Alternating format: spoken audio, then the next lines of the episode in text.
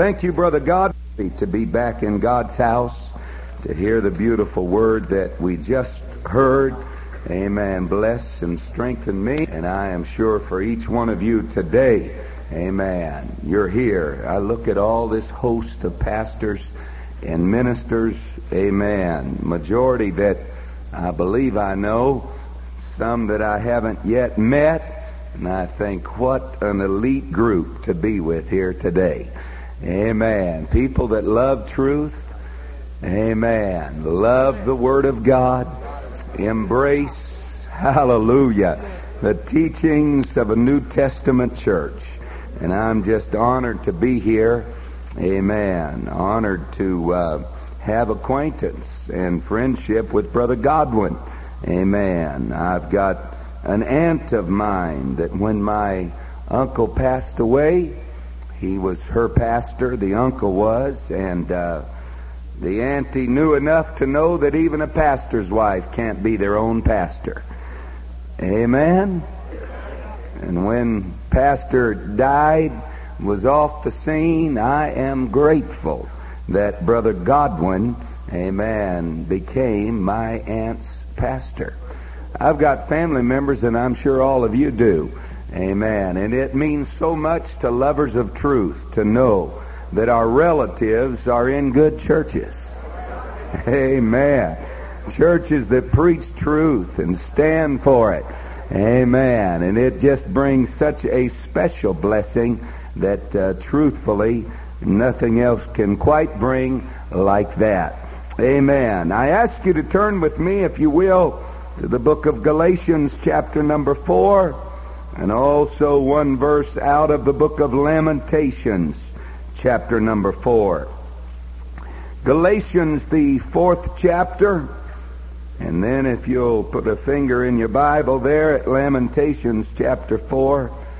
I see so many men here that I would much rather hear preach than myself today. Amen. But it's, I guess, my lot and duty, so you come preach for me sometime. Amen. Burbank needs a whole lot of this right here. Galatians chapter 4, and we'll begin reading at verse number 14, if you will. Galatians chapter 4 verse number 14, Paul said, In my temptation, which was in my flesh, ye despised not, nor rejected, but received me as an angel of God, even as Christ Jesus. Where is then the blessedness ye spake of? For I bear you record that if it had been possible, you would have plucked out your own eyes and have given them to me. Am I therefore become your enemy because I tell you the truth? Lamentations chapter 4 and verse number 16 said, The anger of the Lord hath divided them he will no more regard them. They respected not the persons of the priest. They favored not the elders.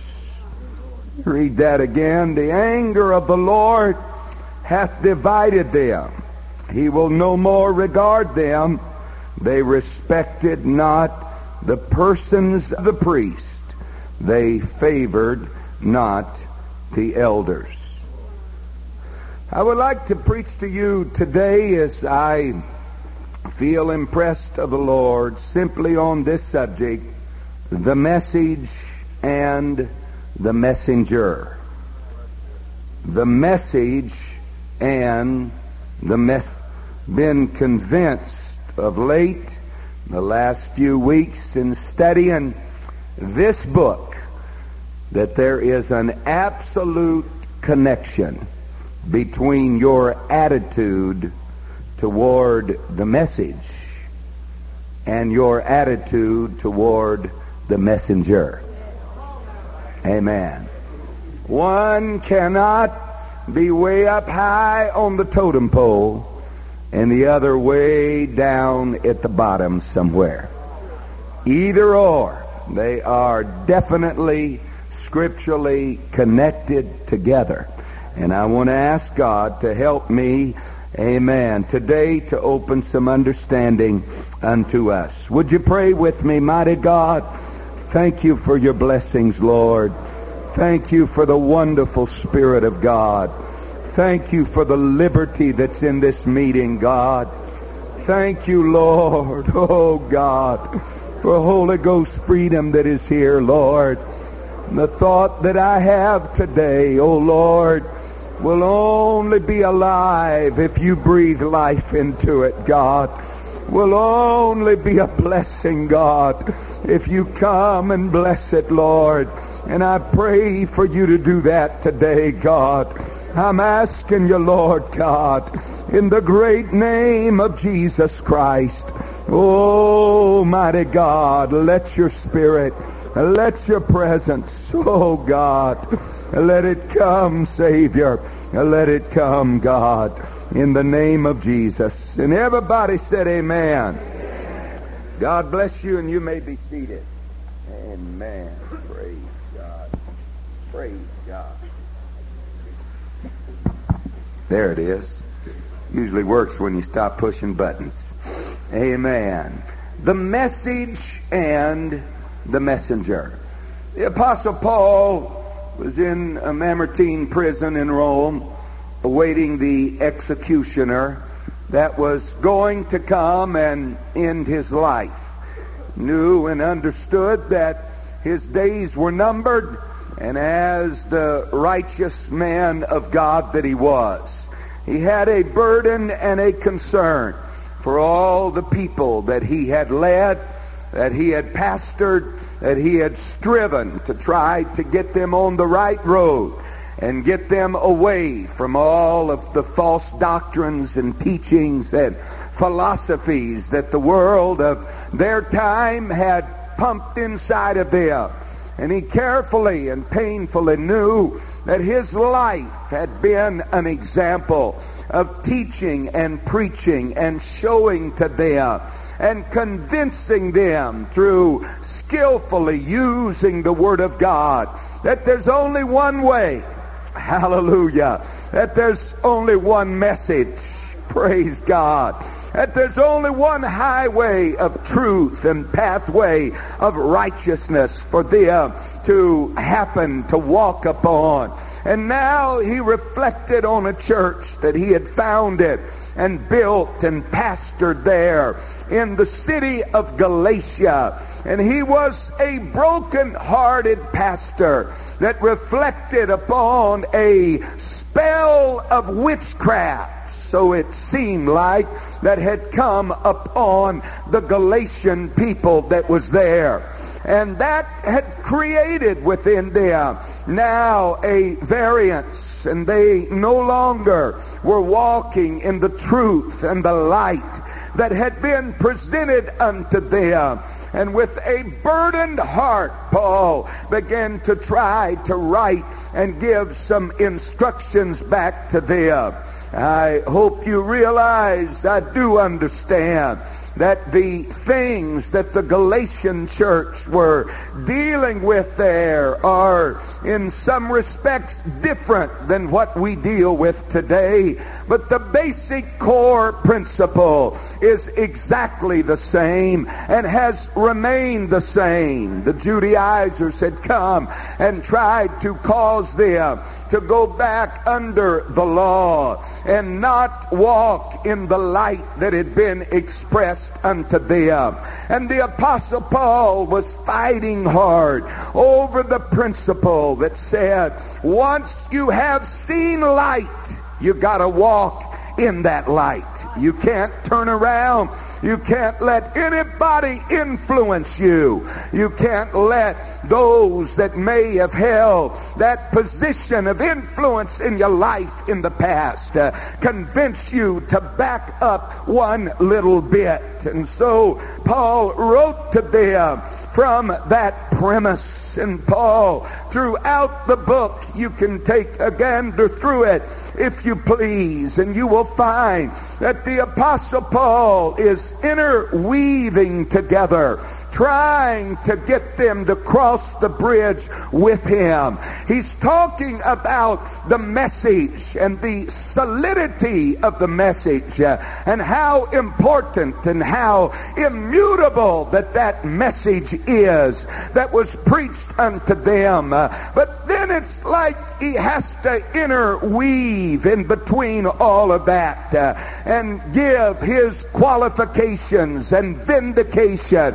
for for his apostleship and for he, because he understood that if I, as the messenger, don't have any credibility in the minds and the concepts of these people. It will undermine the very words uh, that I want to speak unto them. Uh, and the Apostle Paul asked them uh, a lot of questions concerning that. Uh, he said, Do I now persuade men or God? Or do I seek to please men? Uh, for if I I yet please men, I should not be the servant of Christ. Uh, he said, But I certify you, brethren, uh, that the gospel which was preached of me uh, is not of man. I, I, I want to tell you something, guys.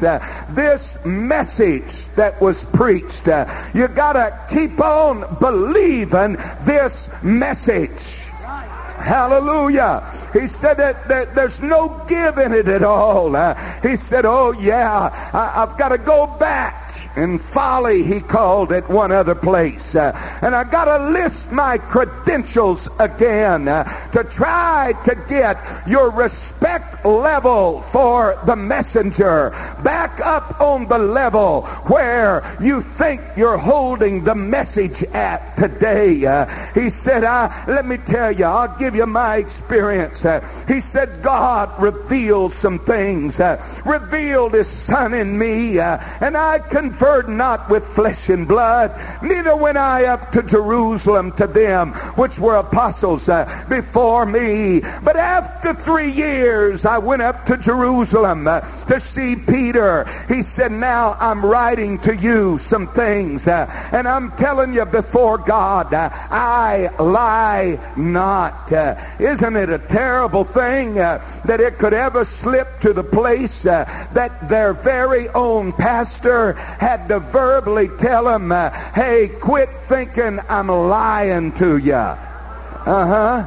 Isn't that terrible that he'd have to even spend the time uh, on verses like that? But let me tell you, friend, uh, when you start getting question marks in your mind uh, toward the message, you will also at the same time uh, have developed question marks uh, toward the messenger. And the reverse of that is also true. Uh, I have seen plenty of good God-fearing Pentecostal believers that said, I, I don't have a problem with the message. I'm just having a little problem with my pastor. You're deceived, my friend. You're terribly and miserably deceived. When you got a problem with one, you mark it down. You're going to have a problem with the other the two of them are connected together. And Paul said, I, I, I know, I know my face was unknown uh, to the churches in Judea. He said, I went to James and Cephas and John uh, that seemed to be pillars that was there. And guess what? So you'll add some credibility to my ministry. He said, I, I hate to tell you this, uh, but at Jerusalem there, I did receive receive the right hand of fellowship. Uh-huh. In, in, case you you you don't think, uh, amen, you, you think I just was some uh, who done it that blew in out of nowhere. He said, you know, I did receive the right hand of fellowship there and was accepted by them. Uh, but Paul said, let me tell you, he said, if I build again uh, the things that I once destroyed, uh, I make myself uh, a transgressor. He said, Here I am as the messenger. And because of the erosion of your attitude and your feeling toward me, uh, the whole house of cards uh, is fixing to come down uh, in your life. Uh, he said, I want you to know that though we uh, or an angel from heaven come uh, preaching any other gospel to you, amen, than what you've already heard. Uh, let him be a curse. Uh, and he repeated it all over again uh, in the next verse of that chapter. He said, I'm telling you, this message cannot change. But the reason why the message is changing in your mind and in your families is your attitude toward the messenger has gone south. He said there was a time, a time that you Galatians would have plucked out your eyeballs. Back when you were tender and ripe and open for new light and revelation for the gospel that I had to preach to you. Your soil was so conditioned that you viewed me, uh, me, the fella that you're looking at is your enemy. There was a day that you viewed me uh, like I was Jesus Christ in the flesh. You viewed me like I was some angelic being uh, the day I walked into your coast uh, and I preached to you the gospel and you saw an explosion of truth uh, that you had never seen before. He said you were open to it. The message was way up here and I was way up there in your thoughts, in your feelings, and in your attitudes. But he said, now now I, am worried about it uh, because you have returned uh, unto the beggarly elements uh, whereunto you desire again to be in bondage. He said you've returned back to that. And the reason why you have gone back to those things is your attitude has soured toward me as the messenger and my love and embrace for you. He said there was a time that you called me blessed. The Greek word for blessed there is a word, if you'll study it out, it's about the joy and the happiness experienced only by the dead. he said there was a time that you viewed me like something bigger than life. There was a time that you put me in the focus of your mind of sainthood of them that have already gone on to the grave. Your attitude and your concept toward me hallelujah, was something uh, that was attributed. Matter of fact, in Greek writings, uh, it is the quality that was attributed unto gods. Hallelujah. That's how you viewed me, how you looked at me. Uh, he said, when I first came to you, uh, you had this concept and attitude uh, of the messenger. And oh my, you have felt like that now you could nitpick on me the things that you didn't quite like uh, and that it would not affect uh, your feelings and your core beliefs uh, about this message uh, but they're both going down the tubes together, Paul said. They're both being effective uh, at the same time. Uh, he said, I want to tell you something. Uh, am I become uh, your enemy because I tell you the truth?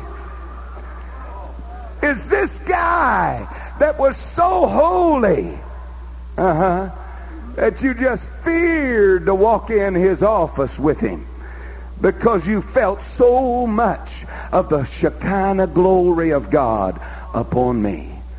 Did I become your enemy all of a sudden just because I keep on telling you the truth? And I won't change on the message. Now, let me tell you something. You don't want a lying preacher. you, don't want a lying preacher. you don't want anything to do with a fellow that won't tell even when the truth is painful. Amen. Amen. Hallelujah. There are certain diseases that are prevalent, I'm sure, in families, and just happens in my family that many of my family members have died of cancer. And and I, I tell you what, when I go to a doctor for a physical, I, I don't want a lying doctor.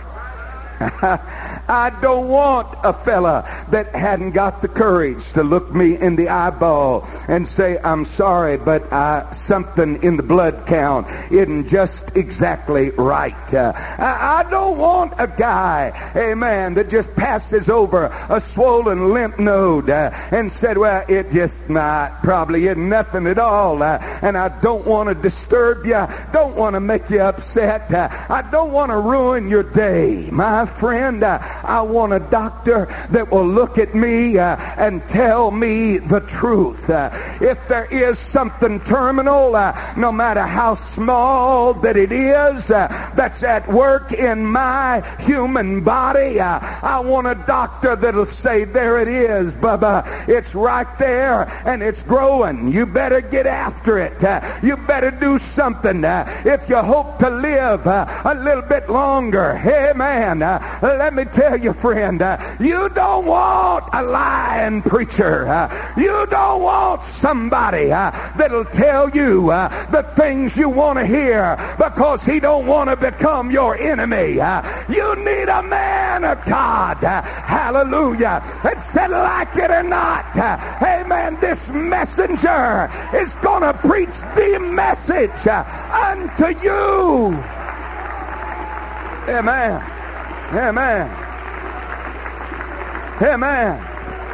Praise God. Now, a lying mechanic can make you feel good for a little while, can he?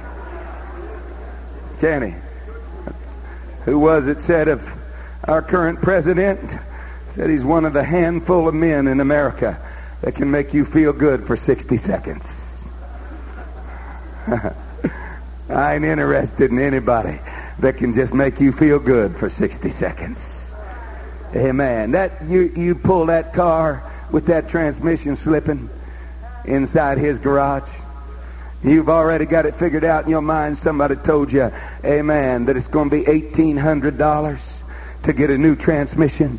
And you pull it inside of his shop uh, and get it in there and he looks at you with a great big old smile and he tells you oh uh, he said man this is your lucky day he said, I'm telling you, you just thought it was an $1,800 bill. Uh, we, we got it all fixed for just $500. Uh, it, there, there, really wasn't much to it, uh, but we had to do a little things and we adjusted it. Uh, and what he means is, you know, they poured some of that stop leak inside uh, of the transmission. Uh, maybe a little sawdust, you know, so it, it hang together a little better. amen. And you go driving out out, I'm telling you, you feel good, don't you? 500 bucks. Thank you, Lord. Uh, here I go down the street, man. Uh, think of all that money I saved. Uh, amen. Till you see that first drop of transmission fluid five days later on your driveway. Uh-huh. Your feelings and your attitude toward him uh, starts changing pretty quick, doesn't it? Uh, uh-huh. Till you're going down the road and it slips out of gear again. you ain't going to send him a thank you card at that point. Uh, amen. Uh, something rises up on the inside uh, that said, Mr. Mechanic, uh, amen, I wish you hadn't lied to me. Uh, I, am telling you, all those things are bad and we all get burnt. Uh, but let me tell you, nothing worse than a lying preacher. Amen. nothing worse than a lying preacher that because of your money, because of your tithe, because of your influence, because of the size of your family uh, in the local assembly. Uh, he ain't got the guts uh, to face you nose to nose and preach the gospel that is unchangeable and tell you it ain't gonna work, buddy. You gotta repent. You gotta make it right. Yeah, man. Hallelujah. The Bible said the lip of truth shall be established forever, but a lying tongue is but for a moment. We got a lot of those among Oneness Pentecost today. My God, help us all. Amen. A lot of them lying preachers uh, that'll tell folks uh, what they want to hear. Well, I, I, don't really see anything wrong with that. Uh, amen. Let me tell you, somebody's got to tell the truth. Uh, amen. And your attitude uh, toward that messenger, a man of integrity that doesn't become your enemy because he tells you the truth, uh, will affect forever. Forever hear me, uh, your attitude uh, toward this Acts 2.38 message, uh, toward the message of separation uh, and holiness uh, and living godly uh, in Christ Jesus. We are living in an age of perversion. And Paul talked about it. He said, when I lost your ear, you started tuning up your hearing aids to other voices of other preachers, of other churches that did it different of other places. He said, you started queuing in uh, to those. And what happened is some of those voices you're listening to now are taking and perverting the gospel.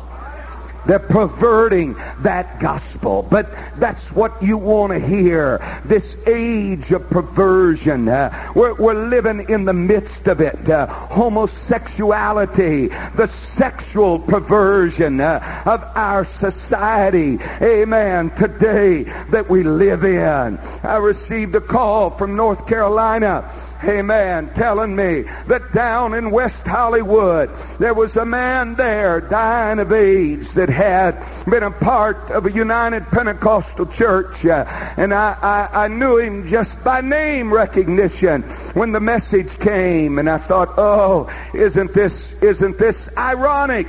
I'm going to go down and visit with him. And I got ready to go there and realize too and where this man had come from. Uh, a church built by one of our great pioneers uh, that stood for the one God message, uh, that stood for truth and preached it and lived it. And one of still one of our largest oneness churches in California today.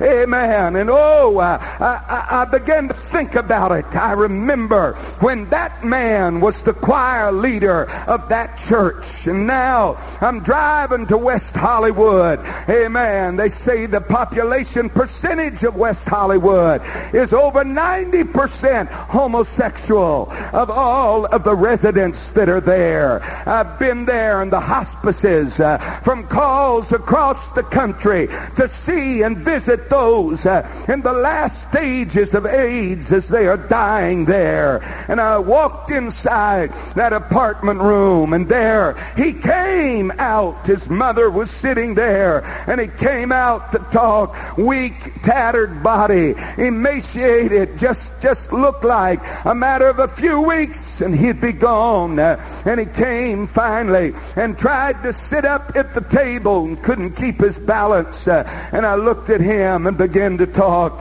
I began to tell him the stories uh, of his old pastor, of the old church, of all of the things. We began to talk about it, and his face would lighten up. He would smile.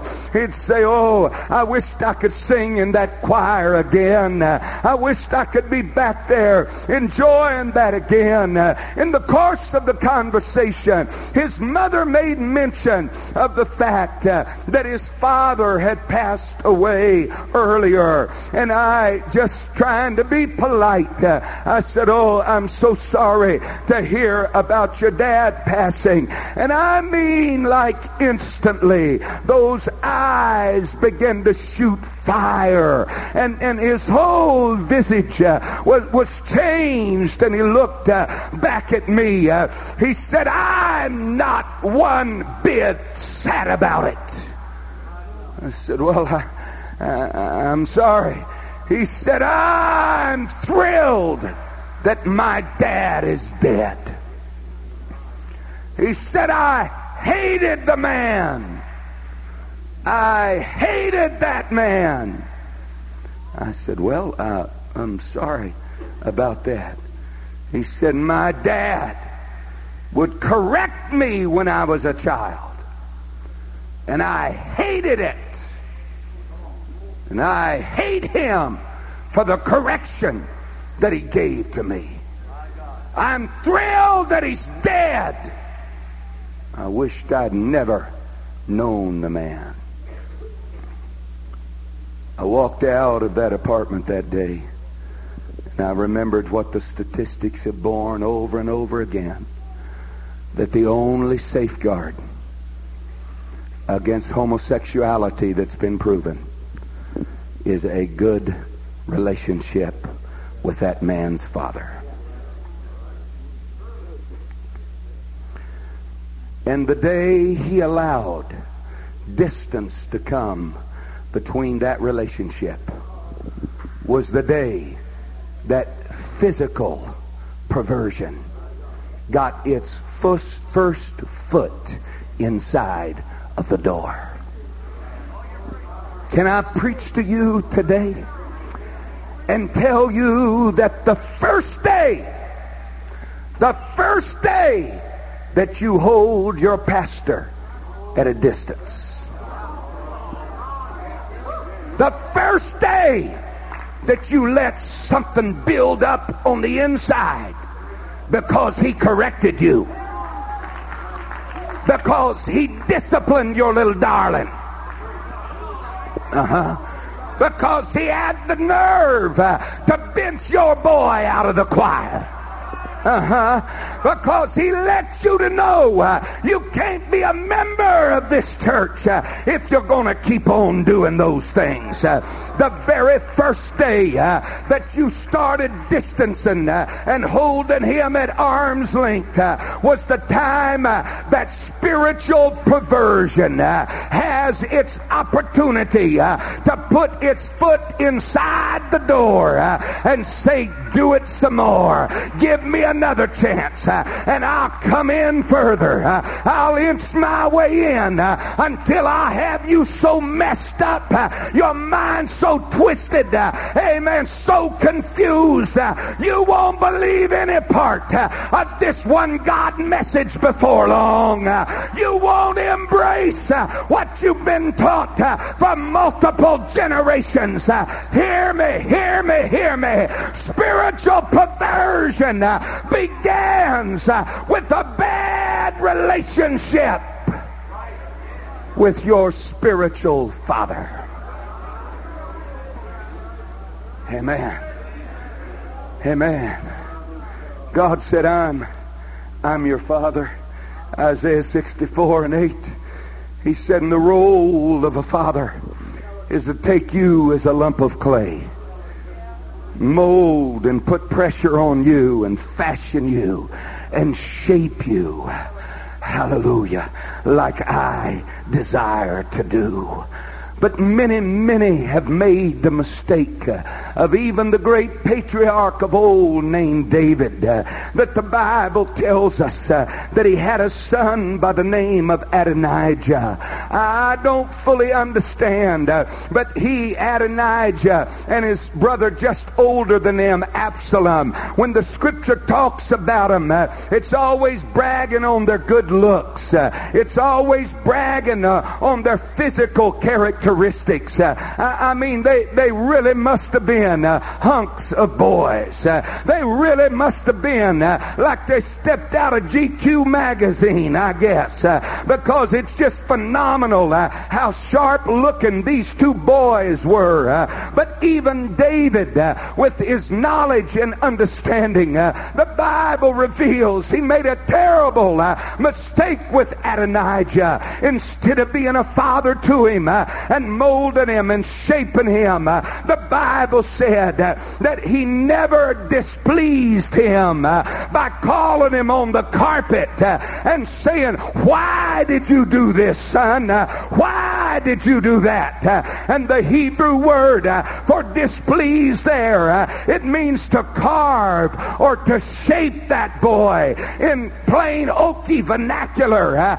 David was so carried away with his cute little little dimples. Uh, amen. And how handsome uh, the boy looked uh, that he never whittled him down to size. Uh, he never carved on that boy. Uh, he never got it out uh, and said, You come here. You stand beside me. you're going to answer for your actions. I ain't just going to ignore that. why did you do that, son? I ain't going to let you by with that kind of stuff anymore. Hallelujah. Hallelujah. If you got a stinking little limp wristed pastor that's afraid to whittle you down to size, uh, man, uh, you ain't got much.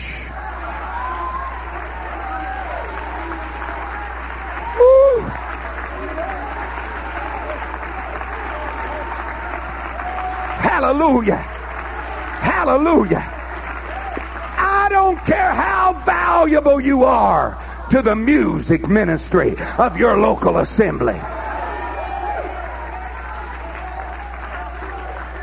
Hey, I ain't preaching theory. I just set every last one of my musicians down at the same time. We sang a cappella. We had a move of God. Hallelujah. Hallelujah. Amen. I, am telling you, if you got a man of God that's got the courage, amen, to look at Adonijah in the eyeballs and say, quit batting them pretty little eyelashes at me, fella. Quit trying to charm me with your grin uh, and your dimples and your smile. Amen. You're looking at daddy. Mm-hmm.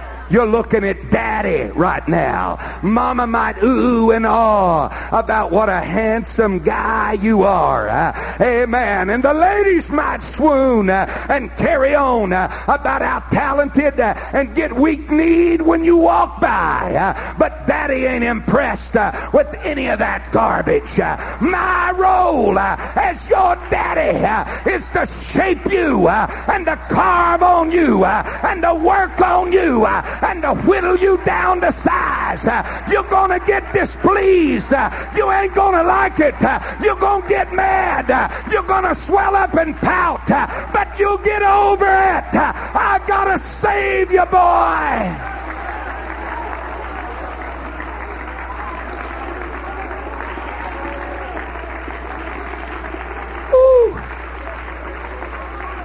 Hallelujah. Hallelujah. Sunday afternoon walking through the church. I saw this teenage boy.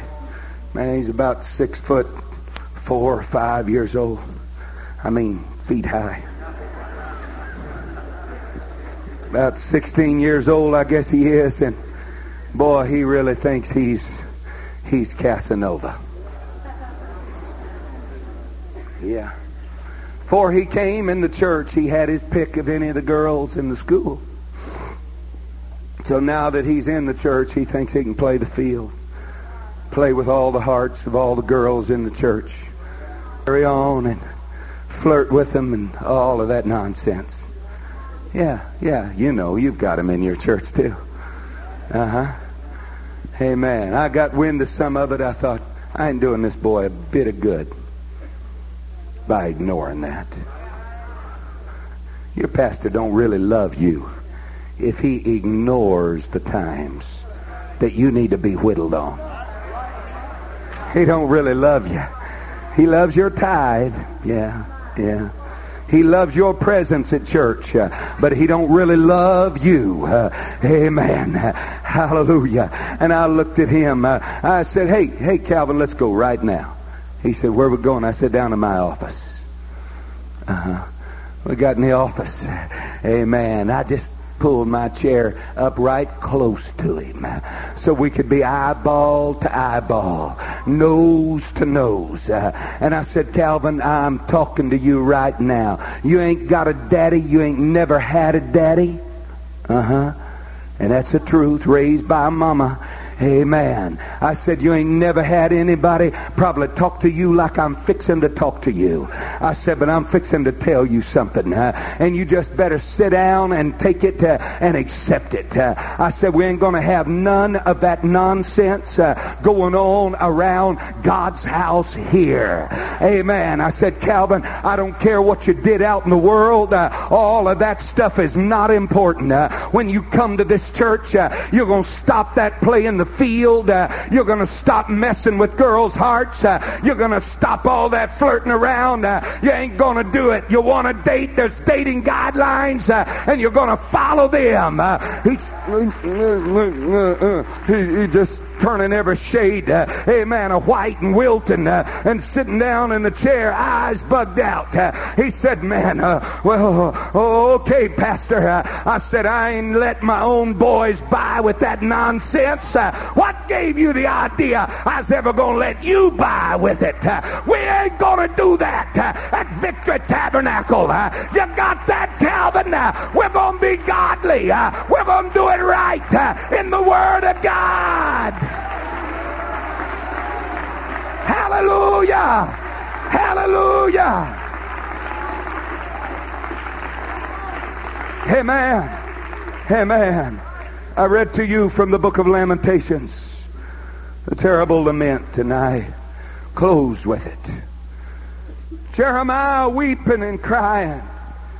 He said, It's terrible how God finally had to get angry with his people because something happened in their attitude toward the messengers. Something went terribly wrong. He said, and God got flat angry about it because they respected not the persons of the priest. I have a little saying around my church at home that I repeat often to the teenagers.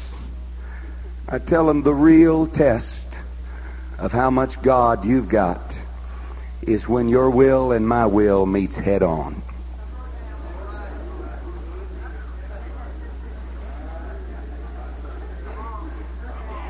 The real test. It ain't how many laps you ran around the church. It's not how dynamic the youth choir was. But it's when your will and my will meets head on. Because God spoke through the prophet Jeremiah and said, Not only did you not respect the persons of the priest, but you didn't bend to the elders when there was head-ons that happened, you weren't the one that bent over in submission. You weren't the one that allowed your will to be broken and a confidence in your heart to be had toward the man of God. And the Bible said, it's terrible. Read that whole chapter. But he said the end results of those that won't bend to the elders is that they that were brought up in scarlet embrace. Not a more graphic word picture than that. A prissy, nice, feminine lady, all decked out in her beautiful frillies, is now walking in all the silk and satin, and she's hugging up to a pile of manure.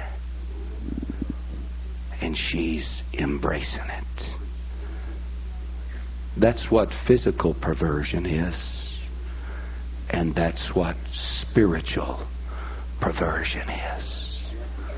Those that are brought up on these pews hear this choir and singing and preaching brought up so beautifully, so delicately by God, one day, because an attitude that wasn't right toward the messenger finally destroys their attitude toward the message. Amen. Amen. As the musicians come, I feel so impressed of the Lord here as I conclude that there are some people here that I've preached to. That it would be incredibly painful for you to admit it in front of this congregation of people. But there has been something that has come up in your heart that's put a little bit of distance between you and your pastor.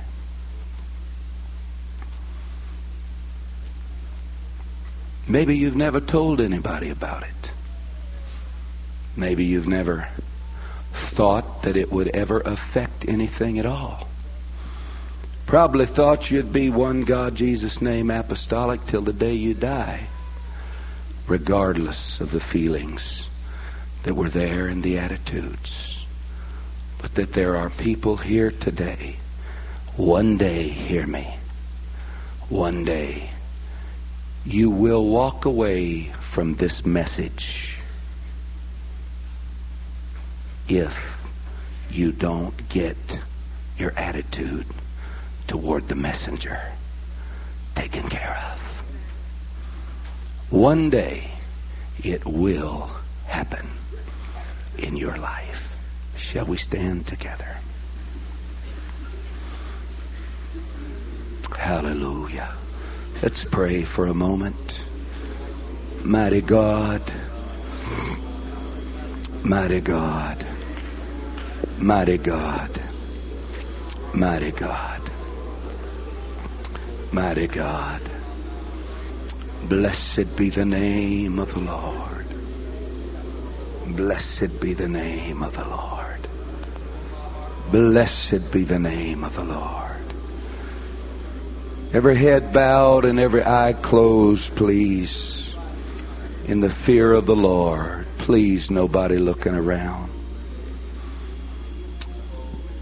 I'm going to ask for somebody just honest enough.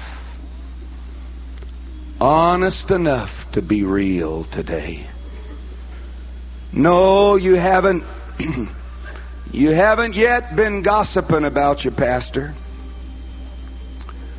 You haven't been sowing seeds of discord. You haven't been getting up a petition to throw him out of town.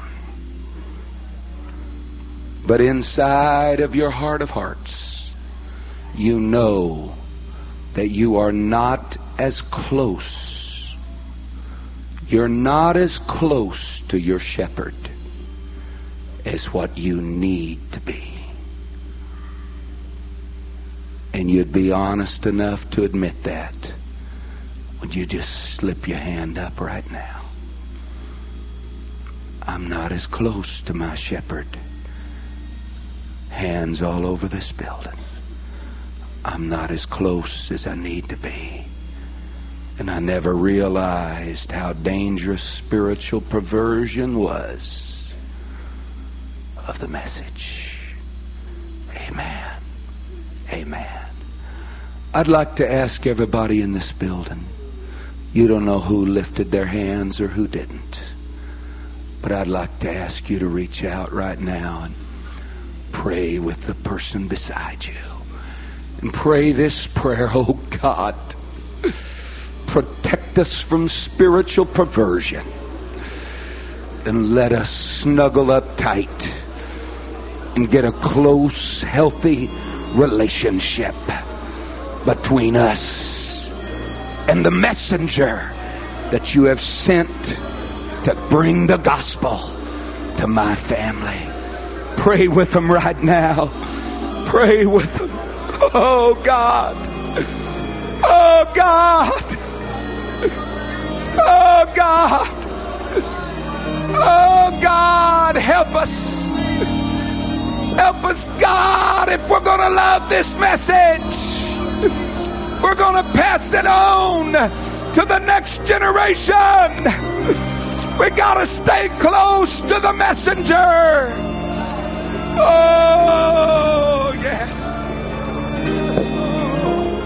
Yes, Lord. Lead us in a song, sister.